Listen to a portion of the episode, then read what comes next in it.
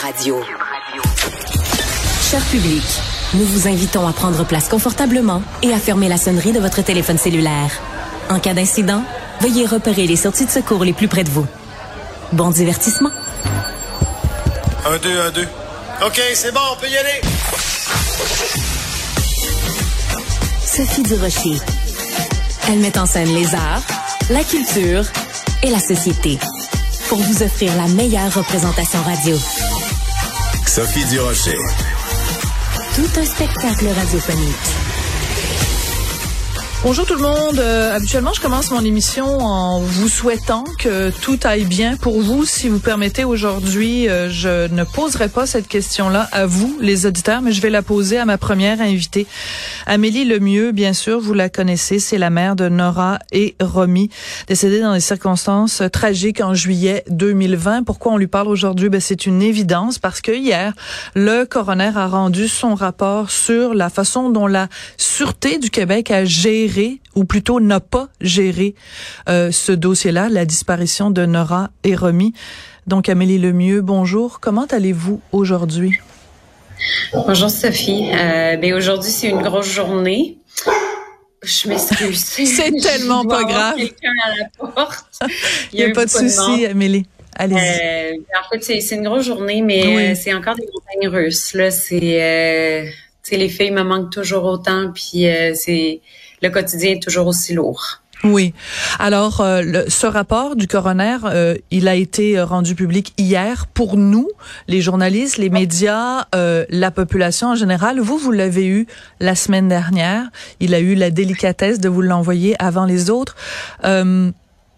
votre réaction quand vous avez commencé à lire le rapport, Amélie?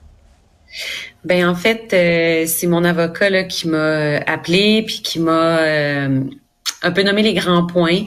Euh, J'étais en auto à ce moment-là, puis je me suis vite stationnée. Euh, J'en ai beaucoup pleuré parce que euh, le constat est que si les choses avaient été différentes ou faites selon les règles de l'art, ben la finalité serait différente, sûrement. Vous êtes convaincu que si la SQ et les hauts dirigeants avaient fait leur job comme il faut, qu'on n'en serait pas là où on en est aujourd'hui? Vous avez cette conviction-là intime après avoir lu le rapport? Ah, je l'ai depuis le jour 1. Je, suis convaincue que depuis le premier jour qu'il y a des, manquements, qu'il y a des choses qui n'ont pas été faites ou de la bonne façon, peu importe trop tard, mais je suis convaincue que oui, on l'a échappé. Euh. Un des éléments du rapport, puis on va en parler euh, plus en détail, mais un des éléments du rapport, c'est que après cette enquête publique auquel vous avez assisté, hein, vous étiez là tous les jours, tous les jours pendant l'enquête publique du coroner. Euh, dans son rapport, le coroner, il pense être capable de dater le moment, l'heure mm-hmm.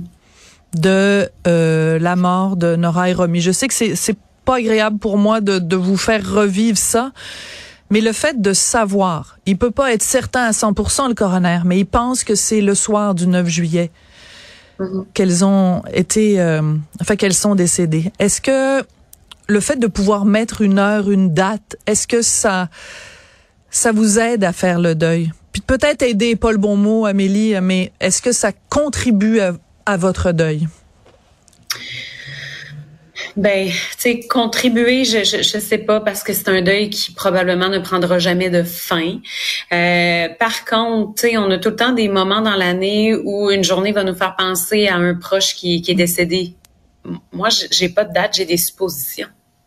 Hmm. Mais c'est mes enfants. Puis de savoir que euh, ils ont dormi ne serait-ce qu'une nuit dans la forêt, qui ont été toute une journée entière euh, sans eau, nourriture, euh, pris, euh, pris dans quelque chose qu'elles ne, pas en mesure d'affronter. Euh, c'est quand même assez difficile à accepter, honnêtement. Quand vous lisez le rapport du coroner, dans quelle mesure vous apprenez des choses? Parce que vu que vous avez été là, tous les jours, que vous avez vu tous les témoignages, les interrogatoires, que vous avez vu la preuve, vous la connaissez, elle a, elle a été révélée pendant l'enquête publique. Dans quelle mesure, en lisant le rapport, vous avez lu quelque chose et que vous avez dit ah tiens ça je le savais pas ou ça j'avais pas pensé à ça. Crois pas que j'ai eu euh, des surprises comme ça, par contre. Euh, mais tu sais, faut, faut comprendre que moi, euh, j'ai, gratté, j'ai, j'ai, j'ai demandé cette enquête-là. -là, j'ai demandé la vérité depuis le jour 1. Là. En 2020, je demandais à savoir, mais qu'est-ce qui s'est passé? Qu'est-ce quel travail a été fait? Il a fallu que euh, je pousse, je pousse. Euh, c'est fou là, tu sais, c'est pas normal d'avoir à, tirer les verres du nez comme ça pour obtenir une réponse. Puis par la suite, ben là, j'ai un coroner qui, qui, m'a dit, écoutez, Madame Lemieux, je vais essayer le plus possible de vous donner qu'est-ce qui s'est passé, tu. Alors euh, moi, c'est sûr que tu sais, je le lis j'ai pas eu de surprise. Par contre, c'est décevant de le lire enfin noir sur blanc puis de dire tabarouette, hey, ça a de l'impact là. C'est c'est lourd à lire puis euh, je veux dire c'est pas sécurisant du tout. Euh, moi ça fait juste me confirmer que OK, je suis pas toute seule puis je suis pas folle là. Ce que je pensais est finalement là. Je vous rassure, Amélie, euh, le mieux, vous n'êtes pas folle du tout et euh, je pense que tout le Québec a, a, fort bien compris dès le départ que vous étiez euh, une mère dévastée et que vous demandiez simplement à avoir des réponses. Et ça, il n'y a aucune folie là-dedans. Au contraire, c'est c'est un signe de, de de bonne santé que de poser des questions et de, de lucidité. Euh, J'aimerais vous faire écouter un petit extrait.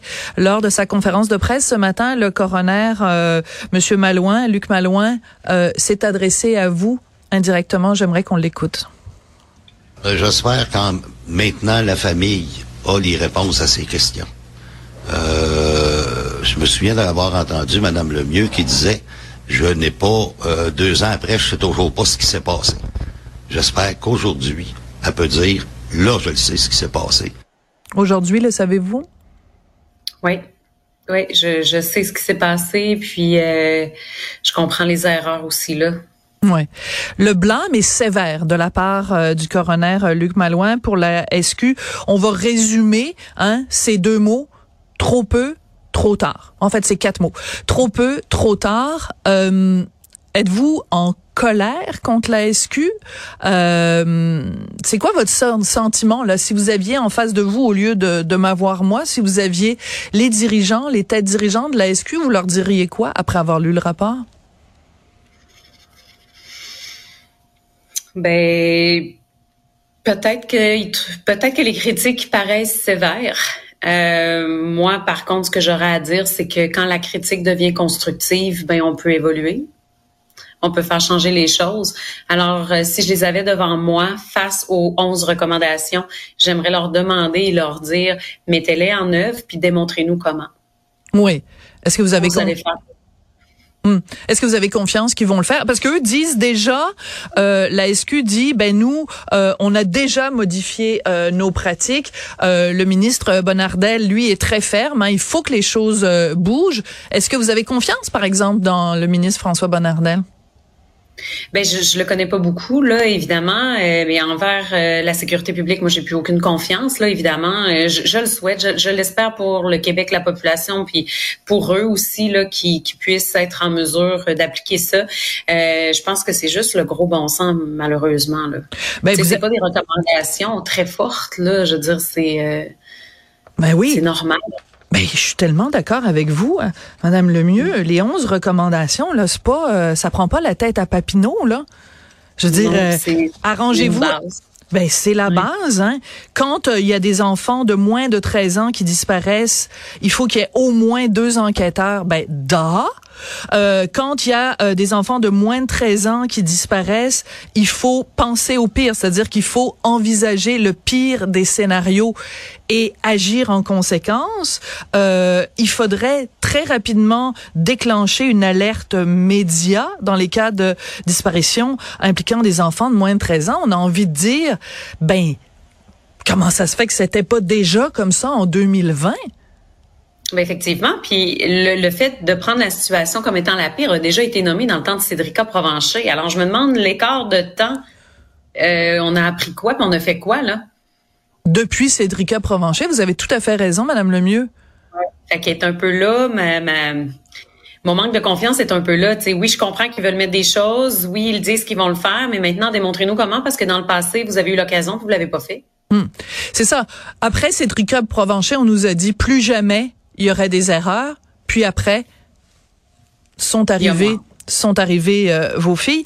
Euh, donc, euh, vous avez, semble-t-il, dès le mois d'août, en tout cas, votre avocat a entamé un processus judiciaire. Là, c'est un nom compliqué, un protocole préjudiciaire. Mais enfin bon, enfin, en résumé, ce que ça signifie, là, en termes simples pour tout le monde, que tout le monde peut comprendre, c'est que euh, vous avez donc signifié à la Sûreté du Québec qu'il y avait eu négligence. Vous, vous avez l'intention de prouver que cette négligence-là a causé un tort et vous demandez réparation pour ce tort-là.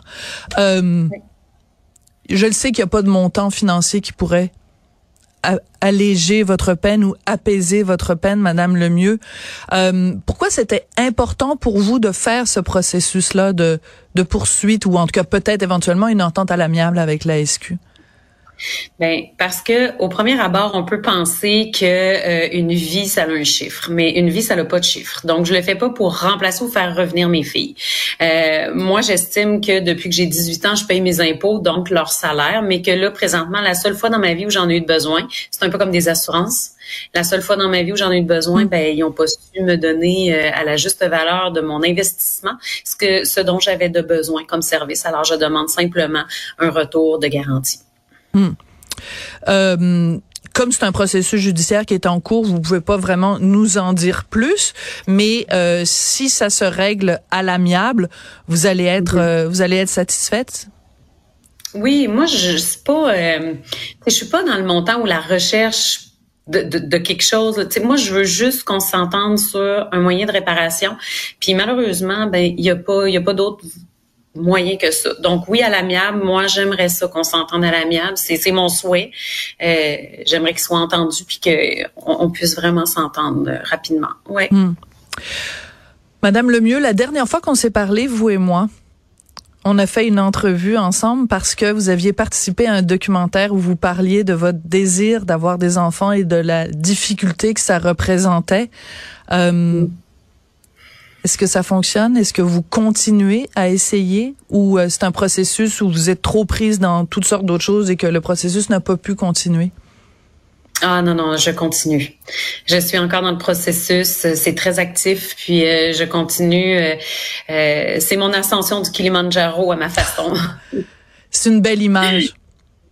C'est une belle image. Ben écoutez, d'abord, à chaque fois que je vous parle, je vous, je vous le redis encore une fois, je pense qu'on le dira jamais assez. Euh, vraiment, mon cœur euh, se brise à chaque fois que je vous parle. Mais mes condoléances euh, pour la perte de Nora et Romy. Et ben, je vous souhaite tout le courage qu'il faut pour la suite des choses, Madame Lemieux. Puis, si c'est ce que vous souhaitez, monter le Kilimanjaro, ben, je vous souhaite que la montagne soit belle et que vous arriviez au sommet, puis que vous puissiez planter votre drapeau sur le sommet de votre Kilimanjaro de désir d'enfant. Merci beaucoup. Merci beaucoup, Sophie. À bientôt. À bientôt.